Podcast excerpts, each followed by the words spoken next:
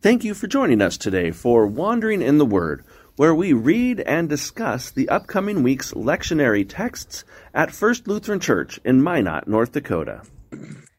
Welcome, everybody, to Wandering in the Word. Thanks for joining us. Today we are having a look at our scripture text for the upcoming Sunday, which is the first Sunday in the season of Lent, March 6th. Wowzers. Starting a new purpley season. Yes, starting with Ash Wednesday this week and heading into what we always start Lent off with, which is the temptation of Jesus. That's right. So let's do that. Let's do it. It's the Gospel of Luke, the 4th chapter. And just to back up a little bit, in the 3rd chapter, Jesus was just baptized. So the Holy Spirit is, a big part of this story as well. Yes. Jesus, full of the Holy Spirit, returned from the Jordan and was led by the Spirit in the wilderness, where for 40 days he was tempted by the devil. He ate nothing at all during those days, and when they were over, he was famished. The devil said to him, "If you are the Son of God, command this stone to become a loaf of bread."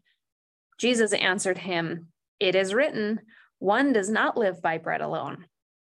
Then the devil led him up and showed him in an instant all the kingdoms of the world.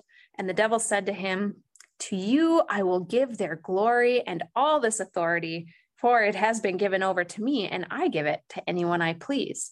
If you then will worship me, it will all be yours."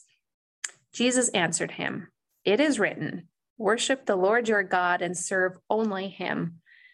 Then the devil took him to Jerusalem and placed him on the pinnacle of the temple, saying to him, "If you are the Son of God, throw yourself down from here, for it is written, 'He will command his angels concerning you to protect you, and on their hands they will bear you up, so that you will not dash your foot against a stone.'" Jesus answered him, "It is said, 'Do not put the Lord your God to the test.'" When the devil had finished every test, he departed from him until an opportune time. The gospel of the Lord. Praise to you, O Christ. Dun, dun, dun. Yes, that opportune time. Oh, there's a lot going on here. For sure. I mean, maybe starting with why did the Holy Spirit take Jesus out into the wilderness for 40 days to be tempted by the devil? I mean, come on, God. And to fast or to not eat anything. Didn't say he fasted, I don't think. He ate nothing for those days. And when he was over, it was famished. Yeah, we talk about fasting during Lent, but not to that extent. No. Not to go 40 days without any food at all. Yeah. So no wonder he was famished. No wonder, that's the first temptation we read about, whether or not these were the only three. Yeah. There may have been more during the 40 days leading up, but I mean, yeah. Aren't you hungry, Jesus? Yeah. Why don't you make yourself some bread? Yeah, have some bread. And the time of this, the story that kind of, I felt like as we were reading it just now, I was like, the timing of it is all kind of fluid, right? Because it's he ate nothing at all for those days. And when they were over, he was famished. But then the story the devil comes. So at some point during those 40 days, and then at the very end, when the devil had finished every test, he departed from him until the opportune time. And it's so there was more that weren't recorded before or after, all during this 40 days, one a day. I don't know, I've got a lot more questions now after this than when we started, but maybe not the most important. But of course, the 40 days, helps people recall the flood and the 40 years in the wilderness, and 40 is a nice biblical number, to show Jesus' worthiness, maybe, in the face of things. But I don't know. Well, I mean, just to add to the list of questions, don't you wonder, who is this devil character? Yeah, what does he look like? What's he doing? I mean, when you think of the devil, you maybe have all kinds of images and ideas that pop into your brain. And I'm not so sure that this fits with most of my sort of thoughts about the devil, who's being, not necessarily evil, although not good, but he's kind of just stirring the pot. He's offering options, presenting some some options. Yeah. Twisting the truth in places, you know, kind of like trying to be like, well, but maybe if you did, you know, just worship me, you know, and then all of this will be yours, which is weird to think. Yeah. You know, why does the devil think he has authority over this? Which kind of seems like a lie or something anyways. But yeah. And I was struck, you know, thinking about, you know, the devil's doing these things to Jesus here, right? He's manipulating or stirring the pot or whatever.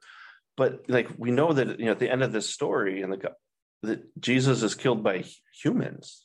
Humans do far worse things to Jesus than the devil does. The devil had his chance, tempted him. And that's not to say that maybe the devil wasn't doing things behind the scene or whatever. I mean, that's a whole other conversation, but I mean, it was you know, those with power and authority and, had the opportunity to not kill Jesus, but rather felt threatened by him, and they nailed him to a cross. That was what humans chose to do to the Son of God. You know, like, we are capable. And I think of like what's going on in the world now with Ukraine and all these things. Like, we are capable of so much evil as humans, like on our own. We don't need help. We don't need a devil to make us. Do we don't need a character to come up to us. No, and start presenting options. You know, we're. Our power and greed and all these things, you know, we do not need help when it comes to the sin of hurting one another, So it is kind of, to me, a bit of an interesting to kind of put those side by side.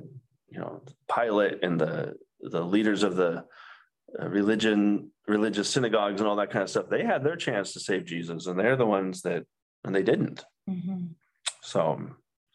But here we have Jesus. I mean, I think maybe one of the ideas of the story is, you know, that Jesus kept his trust in God and did not waver, you know, maybe did what the Israelites could not do when they were in the wilderness. You know, they begged for food and complained, and they made a golden calf and stuff like calf. That. Yeah. Exactly. Yeah. There were a few failures. Yeah, a few things. Yeah, we're thirsty. We want meat. I mean, they kind of complained a lot in that Exodus story, and God would provide time and again. And Jesus just kept trusting and kept going back to that connection with God, and can quote scripture, come up with a faithful reply even when. And another thing about this story too is like, even the devil can quote scripture. Is that unnerving at all? Unnerving. I mean, when we hear people saying things that we're like, that just does not kind of ring true to me, but they're quoting a Bible verse. So I guess they're right. Like, maybe not. Yeah. Yeah. When they kind of take scripture and use it for like, to claim power or authority or something. To justify hate or to justify like oppressing some other people. I mean, those are all pretty good telltale signs that we might be twisting. Scripture might be twisted in those cases, because that is not what Jesus came for, you know? So this is an interesting one. I mean, like I said, we get it every year in Lent, the temptation of Jesus. And one of these Lents, Melissa's going to teach us her song. Yeah, I know the song about this that I never heard until a few minutes ago. She was giving us a preview. It's jazzy. It's cute. Jazzy, but if you know a song, put it in the comments or find us a YouTube video or something, because I'm dying. It's got to be out there. It can't just be my brain. If we are looking for some special music on Sunday, maybe someone watching will volunteer to do a duet with you. Yeah, that'd be great. That would be great. I hope there's motions with it too. We could come up with something. I mean, you guys should yell. What's better than yelling in a kid's song on a Sunday morning? Sure. I don't know. Well, on that fun note, why don't we continue on? Melissa, do you want to read our New Testament reading? Yes, we're reading from Romans chapter 10, verses 8b through 13. The word is near you, on your lips and in your heart. That is the word of faith that we proclaim. Because if you confess with your lips that Jesus is Lord and believe in your heart that God raised him from the dead, you will be saved. For one believes with the heart, and so is justified, and one confesses with the mouth, and so is saved. The scripture says, no one who believes in him will be put to shame, for there is no distinction between Jew and Greek. The same Lord is Lord of all and is generous with all who call on him.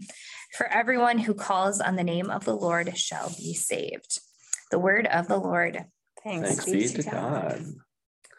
Wow. All right. There you go. That's all you need to do, I guess. So this is really, I was sharing, I remember this from when I was in youth group at a bit more of like an evangelical church. And this was like super important. Like these verses were quoted all the time, that if you had not done the sinner's prayer and you had not professed Jesus as your personal Lord and Savior and asked him into your heart, then you were not saved. Mm-hmm. End of story. And so it's interesting to hear these words again, and this what I've come to know and believe now, because it's a little less clear cut. I feel like in verse 10, for one believes with the heart and is so justified, and then one confesses with the mouth and is so saved. And everyone who calls on the name of the Lord shall be saved. They're kind of like. It's hard not to read that and go, well, that seems kind of like something we have to do. It becomes quite an action. Is that works righteousness? It sure feels like it. Mm-hmm. And it's really interesting because 2 chapters before this in Romans 8, Paul has the beautiful words that I'd love to use at funerals, that, nothing in all of creation, depth, nor height, nor angels, nor demons, nor anything in all of creation can separate us from the love of God in Christ Jesus, our Lord, unless you don't say the right words. And it's like, wow, which one is it? Mm-hmm. And I think maybe if we take that whole idea, like that you have to say, do the right things to be saved, and then just read this as something we as baptized people of God do, I wonder what this sounds like to us then. Mm-hmm. What does it mean for us? If we're not talking about like our eternal salvation, does it change the meaning of this at all? I don't know. Interesting. I know maybe the spoken word was viewed slightly differently in the ancient world, but I feel like words can be empty. There's something called lip service. If you're paying lip service, you can confess whatever with your mouth, and then the next minute turn around and act in a completely different way, or, so that's kind of my hesitation with saying the right words, mm-hmm. or just confessing with your lips, like, whoa, why don't you confess with your whole life instead? Yeah. And, to me that carries a lot more power, mm-hmm. and weight. And so what do we do with these verses? They're kind of challenging. I mean, they sound so nice on the surface, and then you think about it and you're like, wait a minute. Mm-hmm. Yeah. Well, we were thinking, and this is nothing against the Roman Catholic Church, but we were talking about that story that came out last week about that priest who, all of his baptisms were nullified because he used we instead of, it was, we baptize you in the name of the Father, Son, and Holy Spirit, instead of I. And then their theology that it's Christ is the one doing the baptizing. So it has to be I. But one word. Yeah, right. One word, and it, changed everything from their perspective. And I think for us Lutherans, that feels a little like mm-hmm. law-ish. Yeah, I feel like if Martin Luther were alive and heard that news story, he would start getting angsty all over again and being like, well, what about when I was baptized? What if the priest missed a word or used the wrong number in pronoun, and what if my baptism is no good because of that, and like no one told me because I was a baby? Like, gosh, well, let's not trouble people's consciences with that. Like if you were baptized in the name of the Father and the Son and the Holy Spirit, like then we claim for you the promises of baptism, all of them. It does become that slippery slope of law kind of there pretty quickly. This also made me think of a lot of kind of like soup kitchens and different things oftentimes won't give folks the food or the meal or the shower or the clothes until they have like at least attended a worship service, right? And they've had an altar call, and so I know it's not uncommon for folks who don't have a house to, they just go to those and have to kind of endure that part in order to get the services or things that they need. And the churches use it as like, well, look at how many people we've saved this week, you know, and it becomes, very easily a works thing. And I remember when I was doing youth ministry, I remember a kid, who we were kind of talking about this and some of the struggles of this. And he was like, you know, so what happens if I accept Jesus into my heart at youth group? And then I'm driving home and I go, but what about this question? And then I die in a car accident. He's like, I doubt it. So like, I'm taking back my words. Would I still be saved? And it's like, where do we stand on mercy and grace then? You know, like, and I think our Lutheran tradition, but really, I mean, I think it's the Christian tradition is like, you know, God's bigger than our words. Ultimately, you know, that it's not that words aren't important, but gosh, I hope God is graceful enough to. Right. Yeah, and God's will to save us is greater than even our will to be like savable, you know? Yeah, that's a good way to put it. Yeah. Well, this is changing the subject a little bit, but what do you think verse 12 is doing in the midst of all of this? Because it's all about what you're saying and believing in your heart. And it ends with, you know, everyone who calls on the name of the Lord shall be saved. That all fits. And in verse 12, it says, there is no distinction between Jew and Greek. The same Lord is Lord of all and is generous to all who call on him. So I feel like we're kind of adding in a new thread into this sort of tapestry that I mean, that if we say the same words, we're in the same camp. Yeah. The same Lord is Lord of all and generous to all who call on him. Yeah. I mean, it does kind of, it's that theme of like the distinctions of our world kind of slip away. You know, it's one of those reasons I think that was, as Christians, you know, we unify under Christ, not any other distinction that we have, whether that's a flag or a pledge or anything else. Those are all secondary to our